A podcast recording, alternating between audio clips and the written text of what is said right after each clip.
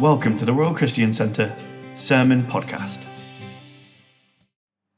This morning, before we come again to, to worship the Lord as we uh, spend some time at the close of our gathering, uh, loving Him and honouring Him, we're going to continue in a series that we, uh, we began uh, last Sunday. We're calling it Futurology. And, uh, it, you know, it's actually about understanding uh, what the working and the gifting of God in terms of prophecy, which is speaking the otherwise unknowable things of God into his world at his request. This is what prophecy is. Oftentimes, it is about things future, things to come soon, things to come way, way distant. But God speaks things that no human mind and no human heart could know. And he does so because he wants to reveal himself. He does so because he wants to reveal his ways. He does so because he wants you to be able to walk with him well. And so, all through the Old Testament of the Bible, God was raising up prophets. He did so in a very specific way as part of a line right there at the beginning, Deuteronomy chapter 18. You can read it for yourself. God's chatting with Moses. They had that kind of relationship. And God speaking with Moses, who functioned in a prophetic way, speaking the things of God. He said, You know, after you, I'm going to raise up another prophet from within your community, the, the Israelites, the people of God. And he's going to speak my words fully and completely. People will understand them, will be able to follow them. And in a sense, he was talking about all of these prophets who are going to come along through the history of God's people. People like, I don't know, Elijah or Isaiah or Jeremiah. And, you know, we're looking at Daniel who functioned in a slightly different way, but he, he spoke the unknowable things of God. But ultimately, what God is speaking about to Moses, he's speaking about Jesus. You knew that was coming, didn't you? The answer is always Jesus. Always. And Jesus was to be the, the culmination, the fulfillment of the prophetic urge of God that Jesus Christ would not only speak the things of God, but he would be God himself. God, the very word of God, John's gospel teaches us, made flesh and dwelt among us. In another version of the Bible, it's like Jesus became a person and moved into the neighborhood. You know, became human just like us. Didn't, didn't lose his divinity, his godness, but he moved into our neighborhood just like us so that we might know fully and completely God's heart. See, without Jesus, it is unknowable how to be right with God. You know, the law, we looked at it just recently, it reveals the standards of God. It calls us into ways, but we, we, we can't do it. We can't fulfill it. We can't complete the perfect ways of God. And so Jesus comes into the picture. He comes into the equation that he himself has written, and, and he's the solution. He's the hope. He's the very revelation of the heart of God, the wisdom of God. Jesus was able to say, and for this to be true, I am the way and the truth and the life. And he went on to say, Nobody can come to the Father except by me, through me, by means of my life. But what does that mean, of course? If there's no other way, then Jesus is the way. And we can come to God. And this is how prophecy has come into our world. And, you know, we've been looking at this idea of Old Testament prophecy and the revelation that springs up. In the coming weeks, next few weeks of the month, we're going to look at, at what prophecy looks like now within uh, the church, now that Jesus has come. This morning, again, just considering what things looked like then prophecy, seeing what may be, knowing, hearing what may be from God, thinking about the future. Does anyone like to think about the future? Like to make plans? Do you like to do that kind of thing? Yeah. Do you remember? Um, did you watch when you were a kid, perhaps, or when you had kids? I don't know, depending on your age. Do you remember the Jetsons? Do you remember that cartoon on telly? All, right, all the young people are like, You are so old, Pastor Greg. All the old people are like, You are so young, Pastor. I like you more. I like the older people. Uh, a few of you, you're with me on this. The Jetsons, it was a cartoon. Um, I, I think it was in the 60s originally, but then they showed it again in the 80s, which is my time. Um, and uh, it was all about the future and a family living in the future. Do you remember what it looked like? Yeah, they had their own like personal little flying saucers that they would go around in, and uh, jetpacks. Do you remember the jetpacks? I'm the only person excited about this. And uh, they would eat these incredible meals of like little kind of colorful cubes and things that were just kind of magically, it was all very Star Trek. It was quite exciting. And that was the vision of the future. Remember Back to the Future? Do you remember those movies? Getting a bit more excited now, aren't we? Back to the Future, we're all quite excited about that. And, uh, and, and, and there he goes into the future, and people, they're kind of wearing clothes that, that look a bit like astronauts or something. I don't know. It's all very shiny and futuristic. Hoverboards. Just one word for you hoverboards. Wasn't that exciting? I'm the only person who's excited this morning. I'm full of a cold as well, but I can get more excited than you. Um, hover, so exciting. A vision of the future. What does the future look like? And here we are, 30 years on from Back to the Future and a bit more. Loads more than the Jetsons. I have one question this morning Where is my jetpack? That's what I want to know. I was promised a jetpack for the future, and I do not yet have a jetpack. I want to know what's gone wrong with the future. I want to know what's gone wrong with human progress. I think our priorities must be pretty messed up. I don't know. Last night, I was watching telly, and a famous actress tried to sell me a Ford Fiesta. Um, she did, and um, she probably did for some of you as well. And she's, she's driving around in this Ford Fiesta, which looks greater than any Ford Fiesta I've ever seen. I don't know how they do it on telly, but she's whizzing around and she's also talking to a camera at the same time. It's completely unsafe. Uh, she should be pulled over. But she's telling me that progress is happening. She's telling me the world is getting better in every which way. And she kind of goes to, I don't know, there's images of workplaces and factories and all the technology and classrooms and everything apparently is getting better. You can tell me whether classrooms are getting better than the past, I don't know. But uh, progress, she says. She says, we are, we're getting there. We're going further. It's great. And then you're supposed to look at the Ford Fiesta and think, my word, haven't Ford Fiestas come a long way? And you rush out to your local dealership and say, progress, give me one of your fine cars. And that's the whole plan.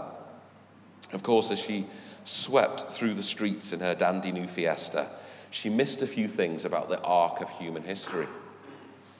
Um, she didn't, for instance, mention the heart ripped out of a small community in Texas as an enraged gunman felled half the congregation. She didn't mention that.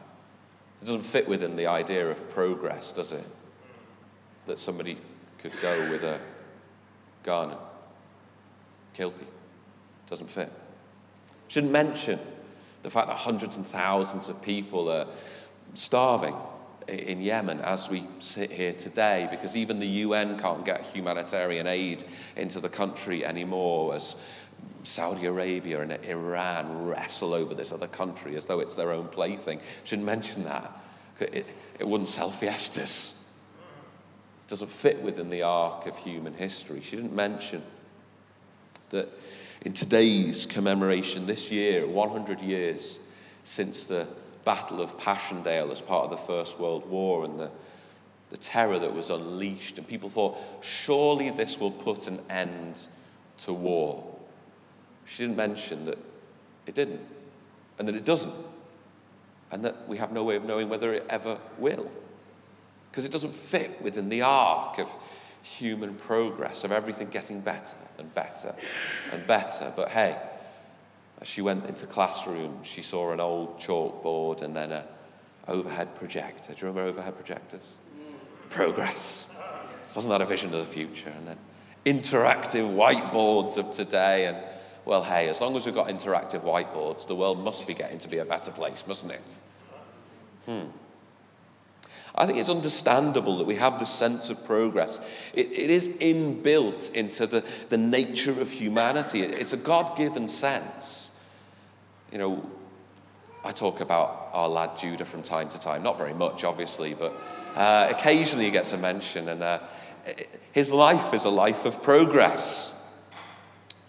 And at the moment, and I, I feel like I've been saying at the moment he's teething for about five years. Um, that's what it feels like.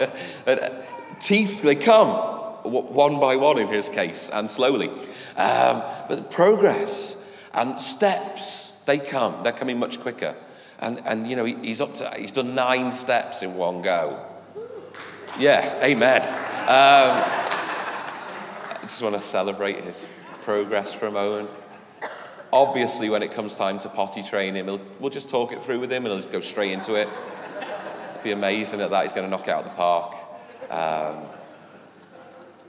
progress, it does seem to be a part of how we're made to be. And yet, there's a big disconnect.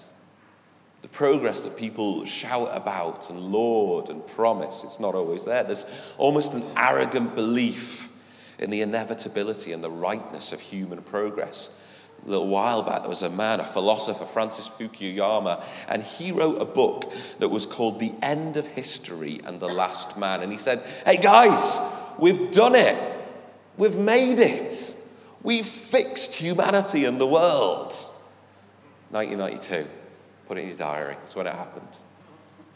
And at the end of the Cold War, he said, What we may be witnessing is not just the end of the Cold War or the passing of a particular period of post war history, but it's the end of history as such.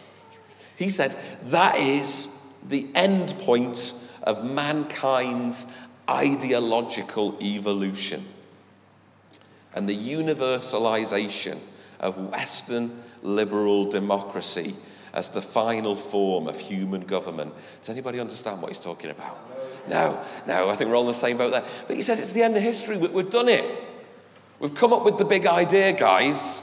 Now we just need to kind of just get a bit better at it. And as you know, nothing bad has happened in the world since 1992, has it? hmm. There's this sense within our world, and it's a sense that leads to disappointment and worry and fear, that everything really should be or, or is being refined and improved, and all is progressing to a narrow focus as old fashioned ideas, especially stuff like religion or God. Oh, as long as we can just junk all the old fashioned stuff and just, you know, become nicely modern and sensible, then everything will just get a bit better. It doesn't always work out like that. The Bible has a different idea on the arc of human history. Daniel is in the middle of a place of struggle and of difficulty, of pain, none of which we might add was by his own doing or his own making. And yet, into this time of this disconnect, because Daniel was a he was a person of promise. You see, God, God is not saying that everything's just you know going, going to be worse and worse and worse, and there's no hope. God's a person of promise, not a person. God is a a God of promise. He speaks into the future, and yet Daniel is living in a place where the promises seem to be at best delayed, at worst completely broken. And so into this comes vision it comes understanding, it comes knowledge from God, it comes the prophetic. Should we read some together? Um, if you've got a Bible, you could open up to Daniel chapter 8. We're going to hang out there for a little bit. And it's going to come up on the screen, I'm sure, as well. And we're going to read some more of, of what God enabled Daniel to see and to understand. And you can head to Daniel chapter 8. We're going to read from verse 15. So Daniel has seen a vision. It's a vision about a ram and a goat. And there's a lot of specific stuff in the vision, um, but it's not very clear. And then in verse 15, we pick up the story. It says, When I, Daniel, had seen the vision, I sought to understand it. Again, that's Daniel's character. He wants to understand what God is about and what God is doing. And behold, there stood before me one having the appearance of a man and I heard a man's voice between the banks of the Ulai, and it called Gabriel. So, this one who has the appearance of a man is this Gabriel, an angel of God. And the voice comes and says, Gabriel, make this man, Daniel, understand the vision. So he came near where I stood. And when he came, I was frightened and fell on my face. But he said to me, Understand, O Son of Man, that the vision is for the time of the end. And when he had spoken to me, I fell into a deep sleep with my face to the ground, but he touched me, made me stand up. He said, Behold, I will make known to you what shall be at the latter end of the indignation, for it refers to the appointed time of the end. As for the ram that you saw with the two horns, these are the kings of Media and Persia. That was the empire that had conquered Daniel's people, the people of God, and they were living under the rule of those people, though, they, how is that the promise? Well, they were struggling with it. That's the ram. And the goat in your vision, says Gabriel, is the king of Greece, the nation, the empire to come. And the great horn between his eyes is the first king. As for that horn, as for the horn that was broken, in place of which four others arose, four kingdoms shall arise, his nation, but not with his power. And this is speaking of things to come you know, Bible scholars and historians would point to the, the truth that uh, there was that great horn, that great king of the Greek Empire, Alexander, who massively extended the bounds of that empire and yet cut off so young, died so young, and his empire broken up into, guess, four pieces, just like the Bible had said it, it would be, each without the power of the former. Verse 23. And at the latter end of their kingdom, when the transgressors have reached their limit, a king of bold face, one who understands riddles, shall arise. His power shall be great, but not by his own power.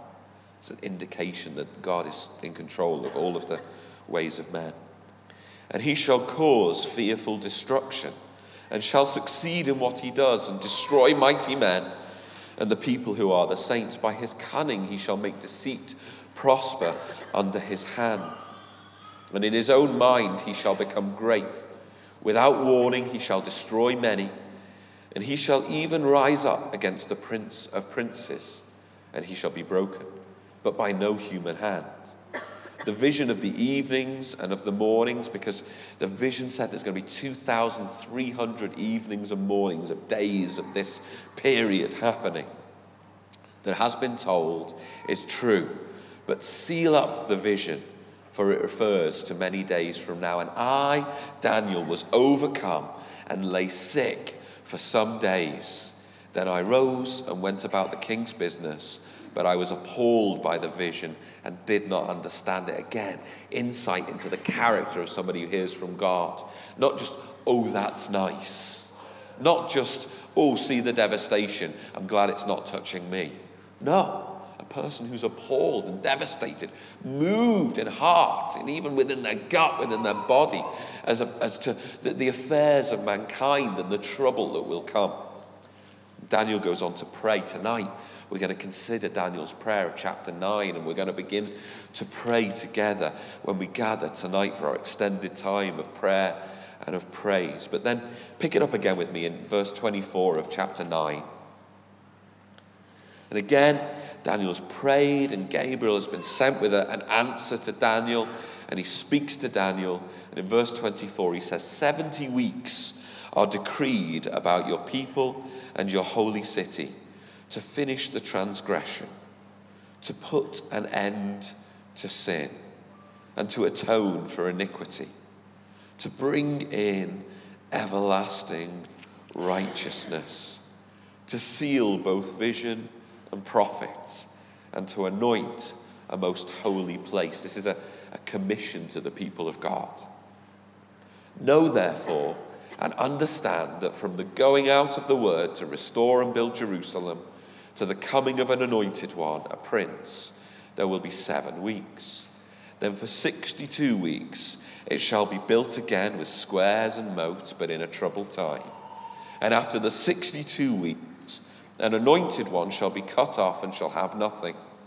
And the people of the prince who is to come shall destroy the city and the sanctuary. Its end shall come with a flood, and to the end there shall be war desolations are decreed. And he shall make a strong covenant with many for one week. And for half of the week he shall put an end to sacrifice and offering.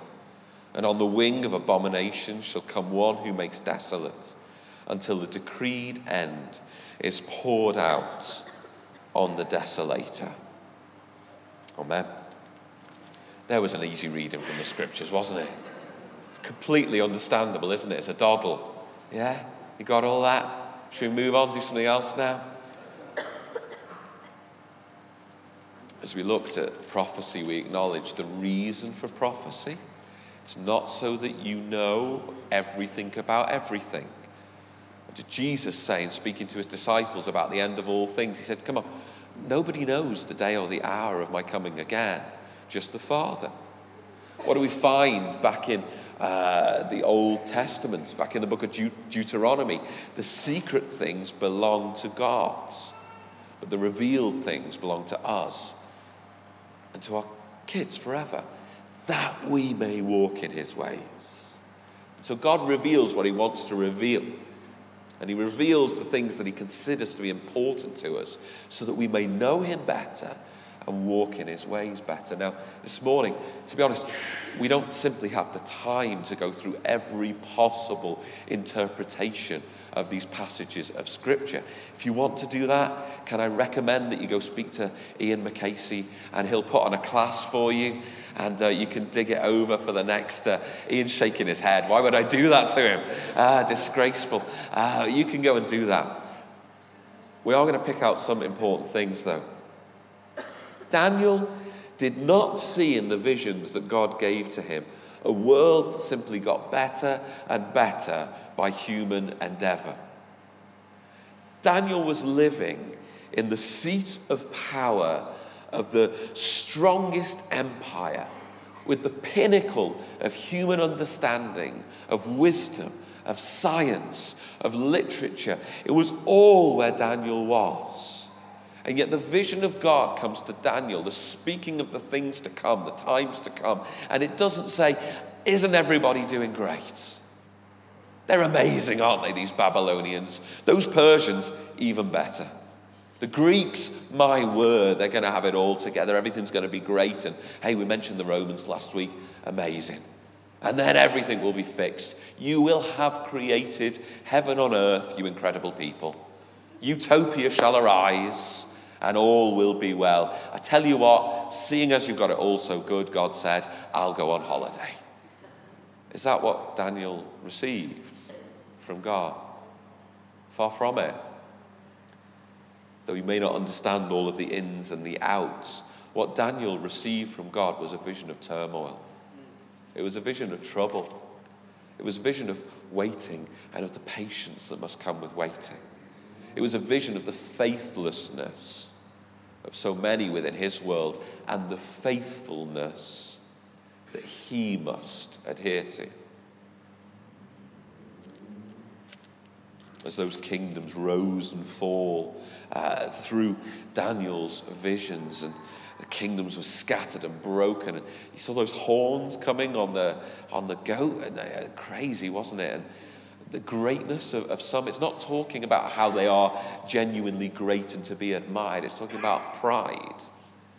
As we look back from our vantage point, Bible scholars and theologians and historians would, would look to see how even uh, in the time to come between Daniel uh, and Jesus, there would be a time when uh, these visions, these prophecies would be fulfilled and, and proud rulers would rise up. One, Antiochus Epiphanes, who would come and he would bring about this, these desolations to the people of God, even going into their temple and desecrating the temple offerings, which were so personal and so precious to them as their means of connecting with God. And desolations would come, and Daniel is given time scales. It talks about days and about weeks and about times. And it's so hard to unpick these things, and many have tried. And yet, we see in principle these things coming to pass, and we believe that God is not simply putting numbers and days and weeks in just to say, oh, I'll, I'll throw them whatever, they don't know any better. truthfully, there, there is truth here. There's revelation, there's wisdom here. Daniel sought to understand it. You get to the end of the book of Daniel, right at the close, and you know, there's even more that's unpacked and unfolded to Daniel and talking of the times of the end. And Daniel, coming to this, he says, he says, Tell me, when's it going to happen? Be more plain, please, God. Be more plain, messenger of God, Gabriel. Just tell me the details. Give me the dates and the times and da da da da da. And the word of God comes to Daniel. Hey, you go your way till the end. And you shall rest and shall stand in your allotted place at the end of days. As we read of the opening of something of human history and of the future, there's a temptation to want to get ourselves into the rabbit holes of understanding. And I understand those temptations. It's good to wrestle with the scriptures and to try to come to understanding. It absolutely is.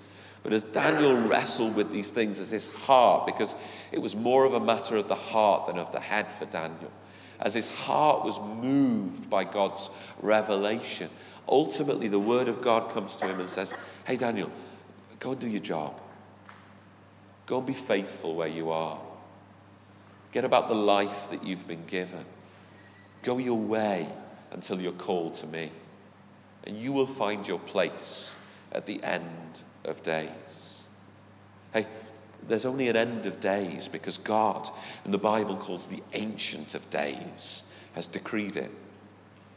If you can't be interested in the end of days because of God's coming to this earth, then I don't know why you would be interested in the end of days at all.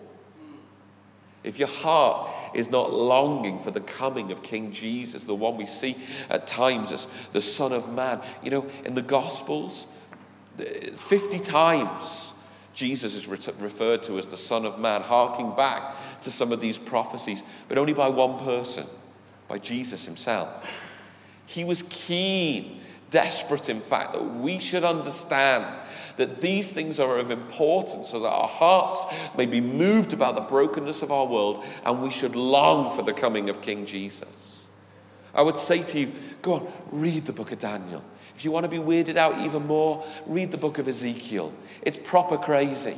There's like flaming wheels of fire with eyes in them. It's, it's mental. Read these things. If you want to be weirded out even more, read the book of Revelation. It's just crazy. And it's great. And there's such wisdom and truth and understanding and all the things that are to come. It is all there.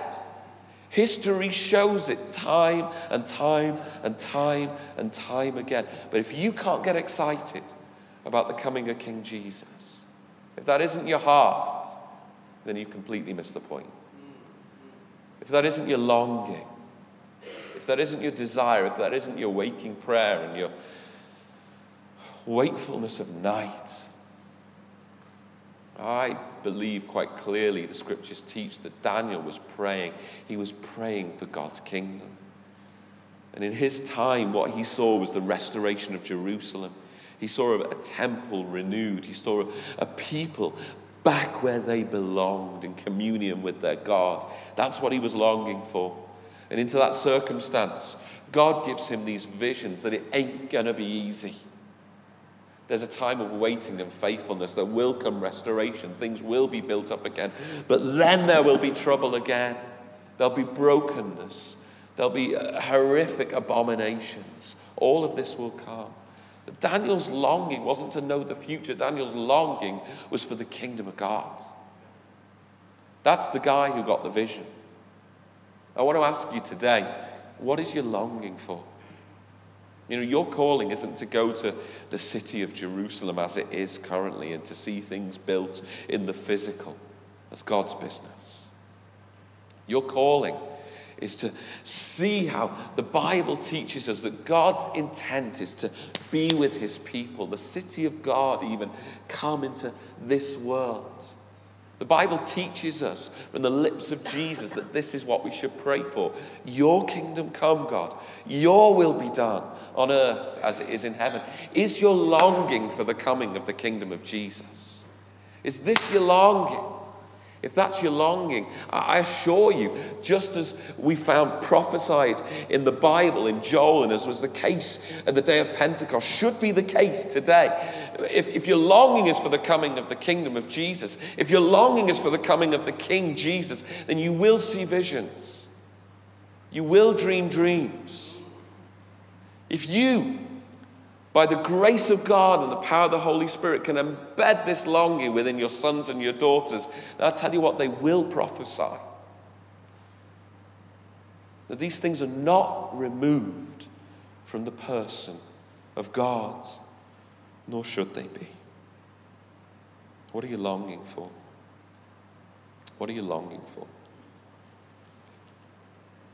You know, we talked quite a bit this year about the Reformation and I find it just endlessly fascinating. 500 years since Martin Luther pinned those theses to that church door in Germany.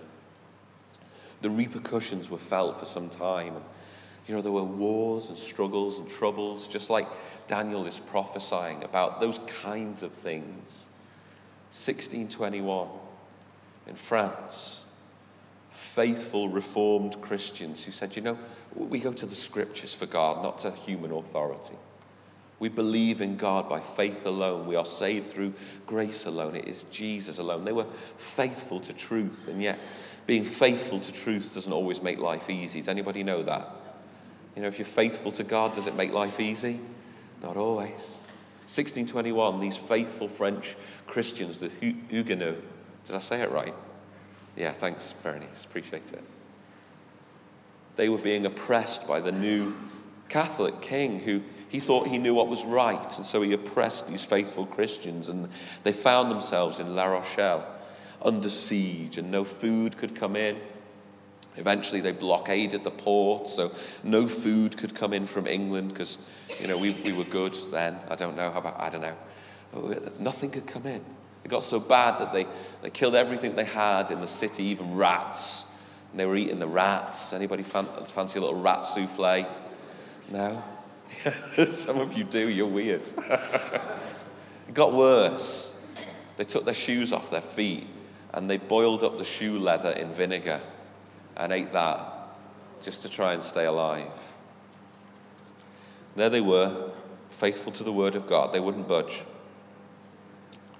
And it was estimated that between 10 and 15,000 of them perished in that siege. And at the height of the siege, the French king's representative, Cardinal Richelieu, you know him from the Three Musketeers, don't you?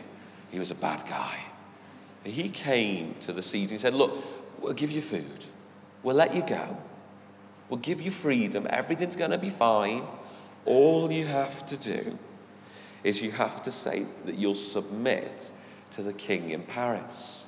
Submit to the French king. And they thought about this, of course, munching on their bit of leather while they buried their dead relatives.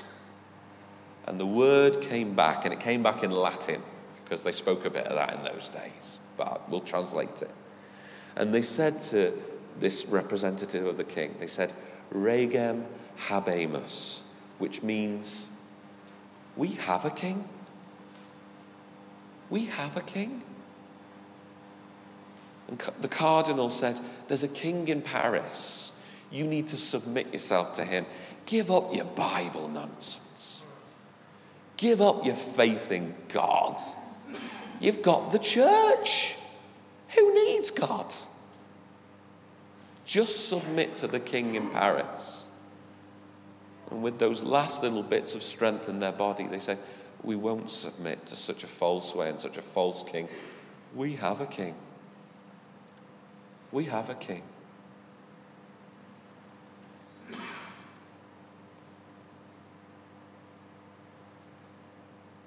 They knew.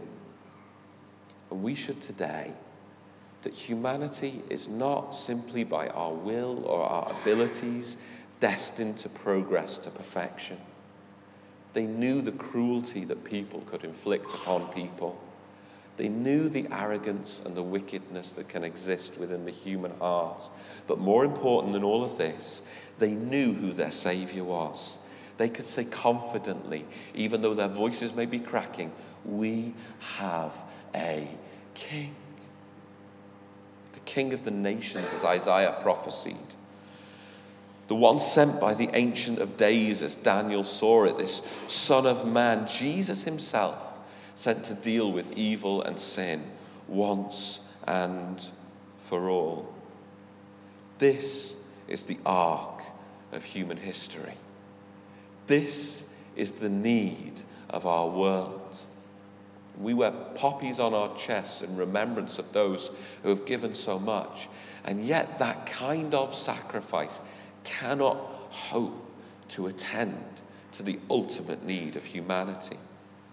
What was Daniel told? 70 weeks are decreed to your people in your holy city to finish the transgression, to put an end to sin, to atone for iniquity, to bring in everlasting righteousness, to seal both vision and prophet, to anoint a most holy place. I would tell you that there is no barrel of no gun that can bring about such a thing.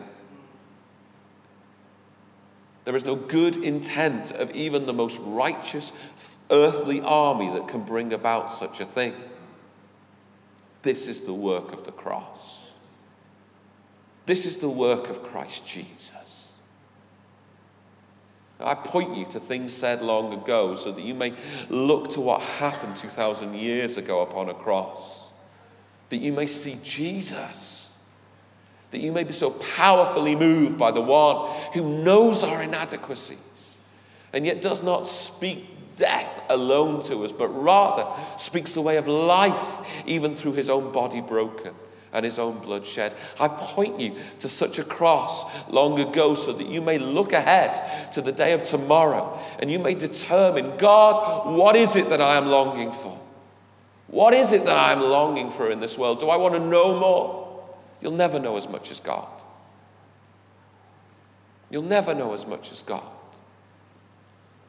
Scriptures teach that God's eyes are in every place, keeping watch on the evil and the good. They run to and fro throughout the whole earth, that God may give strong support to those whose hearts are blameless towards Him. You will never know as much as God.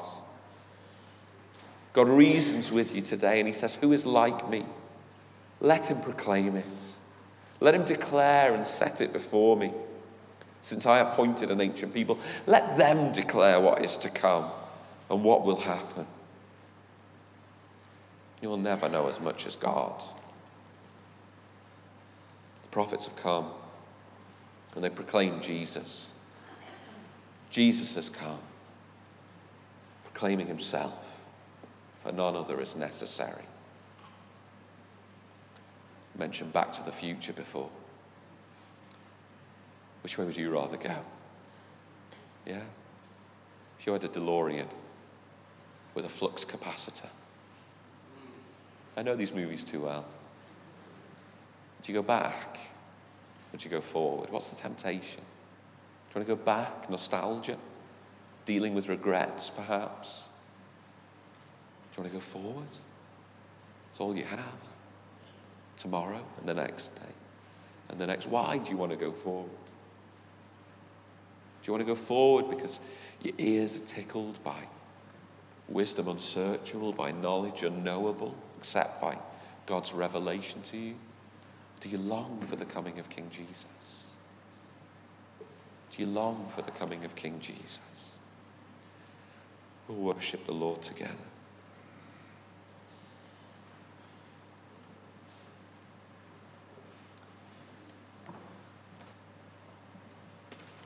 It was a few nights ago, three young gentlemen came and knocked on my door.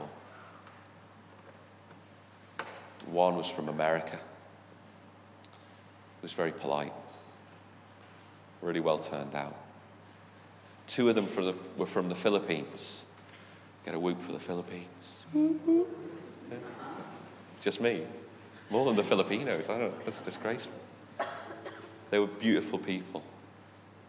And um, and they asked me whether I wanted to talk about Jesus. that was their first mistake. Half an hour later, they didn't understand. Bible teaches you. You can see Acts chapter 3, Hebrews chapter 1, that in times past God spoke through the prophets, but now has come Jesus. He's the fulfillment of it all. He prepares you for what is to come. Certainly, He does. But your real preparation is to be in Jesus. The Bible says you've got an advantage when the Holy Spirit is within you. It's your advantage. That's what you need. And these guys said, oh, Do you know, it, it, it isn't enough. They said to me in 1850 something or other, this wonderful chap, Joseph Smith, he happened upon some new revelation. And, you know, he found a way with a couple of stones to make some specs and understand these things and write this new book, the Book of Mormon. I have a Book of Mormon now. It's my first ever. Can't read it. It's so old fashioned. It's impossible. Don't know how to get into it. And I said to them, guys, you don't need another prophet like that. I said, we've got Jesus. He's the culmination of that line of prophecy. You don't need someone to say, oh, and there's a new thing. you don't need it. You need Jesus. And their eyes didn't get it, the heart didn't get it. And they said, Oh, let me just tell you a little thing about this book. And, and they said, You know, if, you, if you'll just read the Book of Mormon with an open heart, just pray to the Holy Spirit. This is the words they used. Pray to the Holy Spirit so that He'll reveal this truth to you. We're certain that you'll understand. Come on. Oh, that God would make me more like Daniel because I didn't go to bed and stay up all night. I wasn't off work for days because my heart was appalled. In the moment, I longed for them, but you know, I went in and had my tea.